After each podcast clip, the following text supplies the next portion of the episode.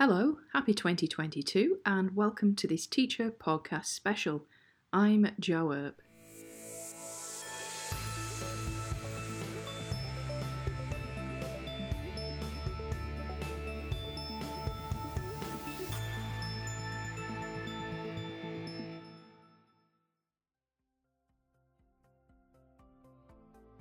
In Australia, we're at the start of another school year.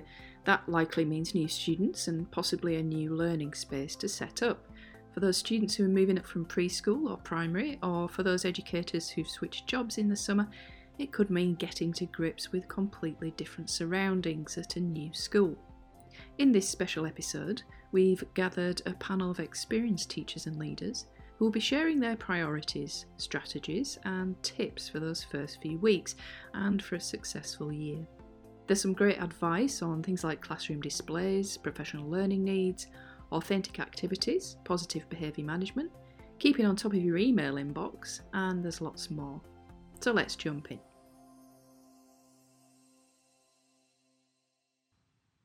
Okay, I'm going to start things off by going to Bonnyrigg, which is roughly an hour west of Sydney in New South Wales.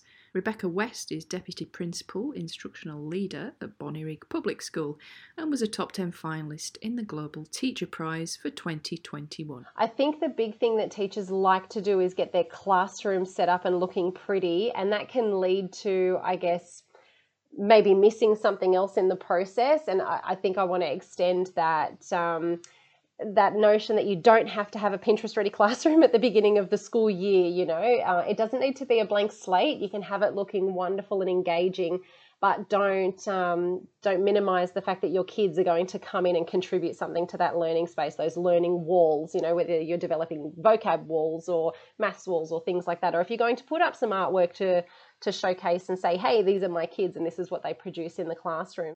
We're staying on the topic of learning spaces and displays for now, and still in New South Wales, up past Coffs Harbour on the mid north coast. Holly Milliken is a mathematics teacher at South Grafton High School and a regular contributor to our YouTube channel. Now, for me personally, ensuring my learning space is set up in an organised, inviting, and exciting way is a huge priority for those first few weeks of school. I'm incredibly lucky in my school to have all my classes in the same room, which gives me a huge scope for creativity. As many students see high school maths as the boring subject, I try to alter this perspective from the moment they enter my classroom, displaying motivational and growth mindset posters, creating stations for group work, and creating fun, engaging lessons which aim to get the students excited to learn about maths. Time for our first leadership perspective. We're heading across the Bass Strait to Tasmania.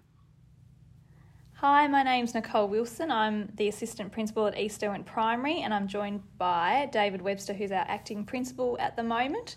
Uh, these are some of our leadership, I guess, hints and tips for starting the new year.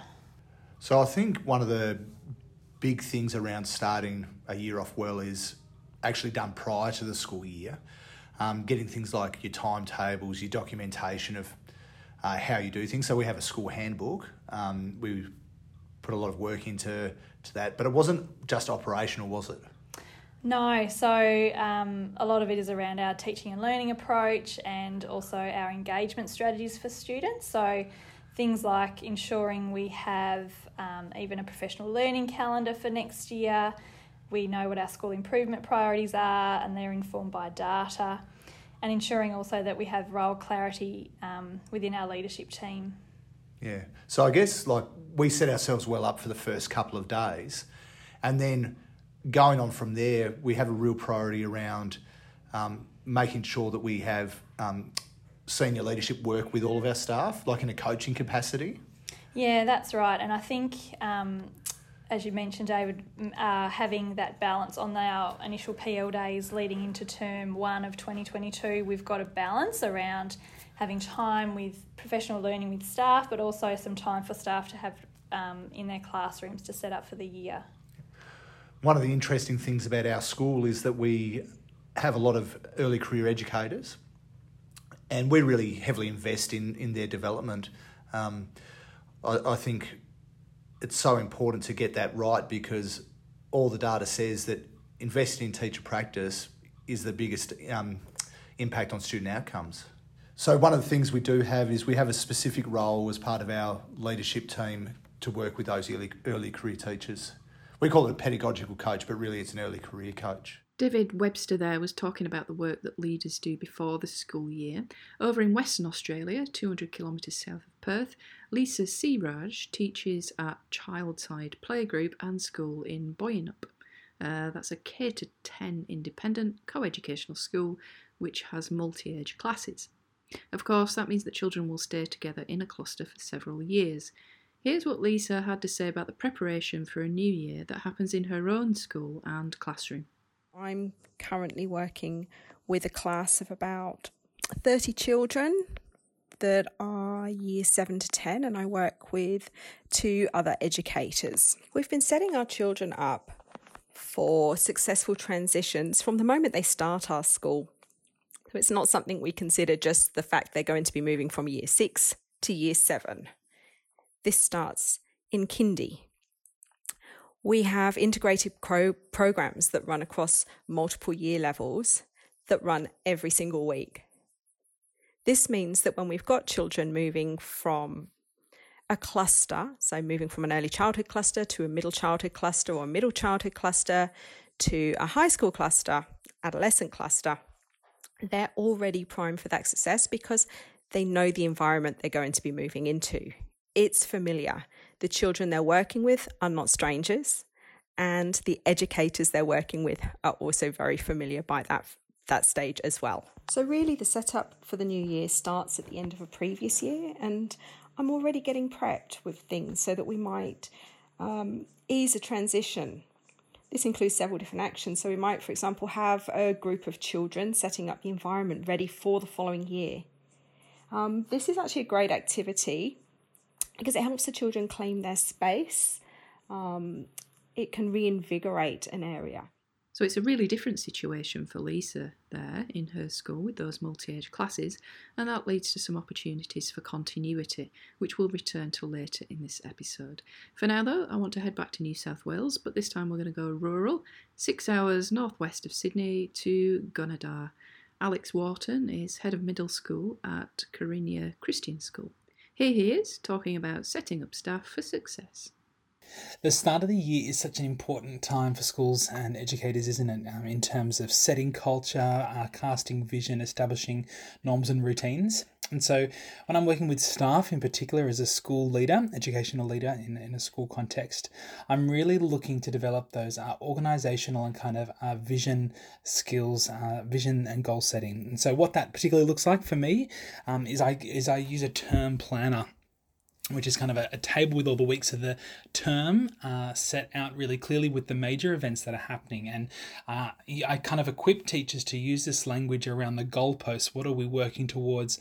Um, it could be kind of particular uh, things that are happening in our school community. It could be more um, kind of formal assessments or informal assessment tasks, um, kind of whole school projects that we might be doing, other school priorities, and kind of using this um, language of um, being intentional around what we want to do and see, in particular with staff, is really important. So for staff, I really think about term uh, planners and organisation. Okay, so we've completed the first virtual check in with each of our panel members in this special episode on starting the new school year. Of course, we know that building strong relationships with students can make such a difference, and that's our next topic. Here's Rebecca West again talking about an activity she likes to do with students. Then you'll hear from Alex Wharton, and finally, Lisa Siraj. So, something that I do at the beginning of the year is um, creating book covers with my kids uh, where they color in certain things and, and, you know, I teach them how to cover the book or if they're little is, you know, I'll cover it for them. But I sit down with them and I color in my own ones with them as well. And you just get to talk with the kids and shoot the breeze and see what they did in the holidays or you'll see who are those quiet kids that don't want to engage with you or who are the chatterboxes that are just ready to tell you their life story on the first day.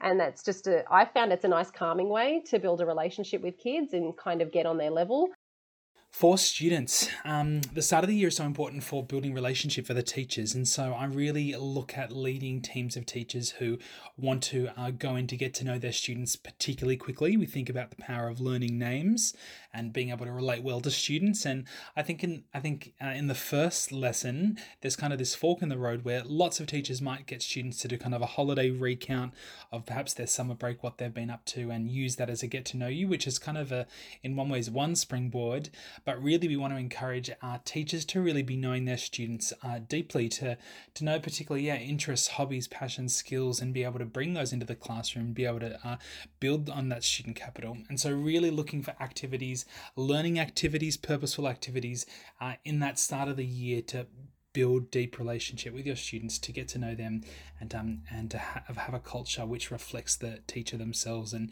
um, teaching is all about relationship of course I think because of my unique situation where I get to have continuity with the children I teach over a period of years, our new school year prep is actually an ongoing process throughout the whole of the year.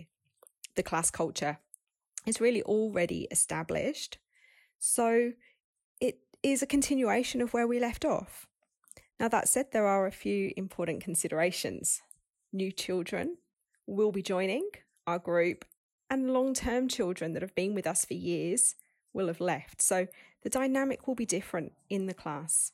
And it's really important to take the time needed to build relationships during this period. Authentic activities are really beneficial for us, such as menu planning for the week and organising shopping lists as we cook our own lunches. It's important to expect children are going to be nervous and let them know that this is perfectly normal careful choices in partnering and group work, as uh, well as opportunities to visit with their previous educators and classmates can help mitigate this. Our panellists there talking about building relationships and getting to know your students deeply. That leads us on to knowing where students are at in terms of their learning and any individual needs, their passions, and their interests. That all helps with engagement. Here are Nicole Wilson and David Webster explaining how that's part of their school's professional learning cycle. One of the key things that underpins all of our work at East Derwent is our commitment to learning, which is basically our professional learning communities. Um, we have inquiry cycles that go right throughout the year, and our first inquiry is focused on getting to know our students. So we need to know what our students are ready to learn, obviously, because if we don't, we don't know where to teach and what the point of need is. So we're just ensuring that um, that's a really solid focus at the start of the year for our teachers. Yeah, and I guess as as we go further and further through the inquiry process, we get um, really quite in depth, but I guess it's narrowed um, and around our school priorities. Um, so over the last few years, we've had a real focus on reading and oral language, but we're moving more towards the um, the comprehension and creation space, and that's because of having some real success. Through all our, our results. And, and we just want to consolidate that and try and ensure that our students are really successful in literacy as a whole. Yeah, and I guess in addition to that, our inquiry cycle in that first term sort of really focuses in on the achievement standards and the curriculum and ensuring that uh, staff are familiar with students' individual needs. So, those particular students with individual education plans um, are really well targeted and catered for. One of the things that we're working on improving all the time is about uh, engaging students um, in areas of their interest. So, over the last year or so, we've really listened to student voice um, and other data around what programs we want to offer. And um, we've brought back in a performing arts program into our primary school. Uh, we're looking at some resilience um, programs. We've uh, had a kitchen garden program, and in the kinder space, um, we're working with um, specific gross motor programs for our kinder students. Yeah, and all of those have been informed by data as well as student voice, so ensuring that they're really connected to our school priorities and we're looking at, um, I guess, shifting that data in a positive direction. Another big topic is classroom management, including setting the tone, setting expectations and boundaries, and so on. We're going to hear from Holly Milliken talking about what's worked for her, and then Rebecca West challenges a piece of advice you may have already been given. Those first initial weeks can be so challenging, managing classroom expectations in a positive way and building those strong relationships with your students while also maintaining a range of behaviour management strategies can often feel overwhelming. What has always worked for me with behaviour management is pulling students aside to have those hard conversations rather than calling them out in front of the entire class. This maintains the positive relationship you have begun to build and shows them you are willing to treat them as young adults rather than children. If anyone tells you don't smile until April, don't listen to them. I can't believe people at universities are still teaching this. You can smile at your kids and still set very explicit expectations for behavior in the classroom. And that would be my next key is setting expectations and being very explicit and clear about it and sticking to it. If you're going to tell the kids that this is the expectation and that there is, you know, a consequence or whatever for not following that expectation, follow through with it. Call home, talk to the parents, build that relationship early, um, and make sure kids know that, you know, what you say goes because, you know, uh, they will follow it. Kids love boundaries. You don't think they do, but they actually really do thrive on knowing what the limit is and how they can, um, you know, be successful in the classroom. So don't worry about rushing to the curriculum. Take time to set the expectations and build the relationships, and then the curriculum will follow.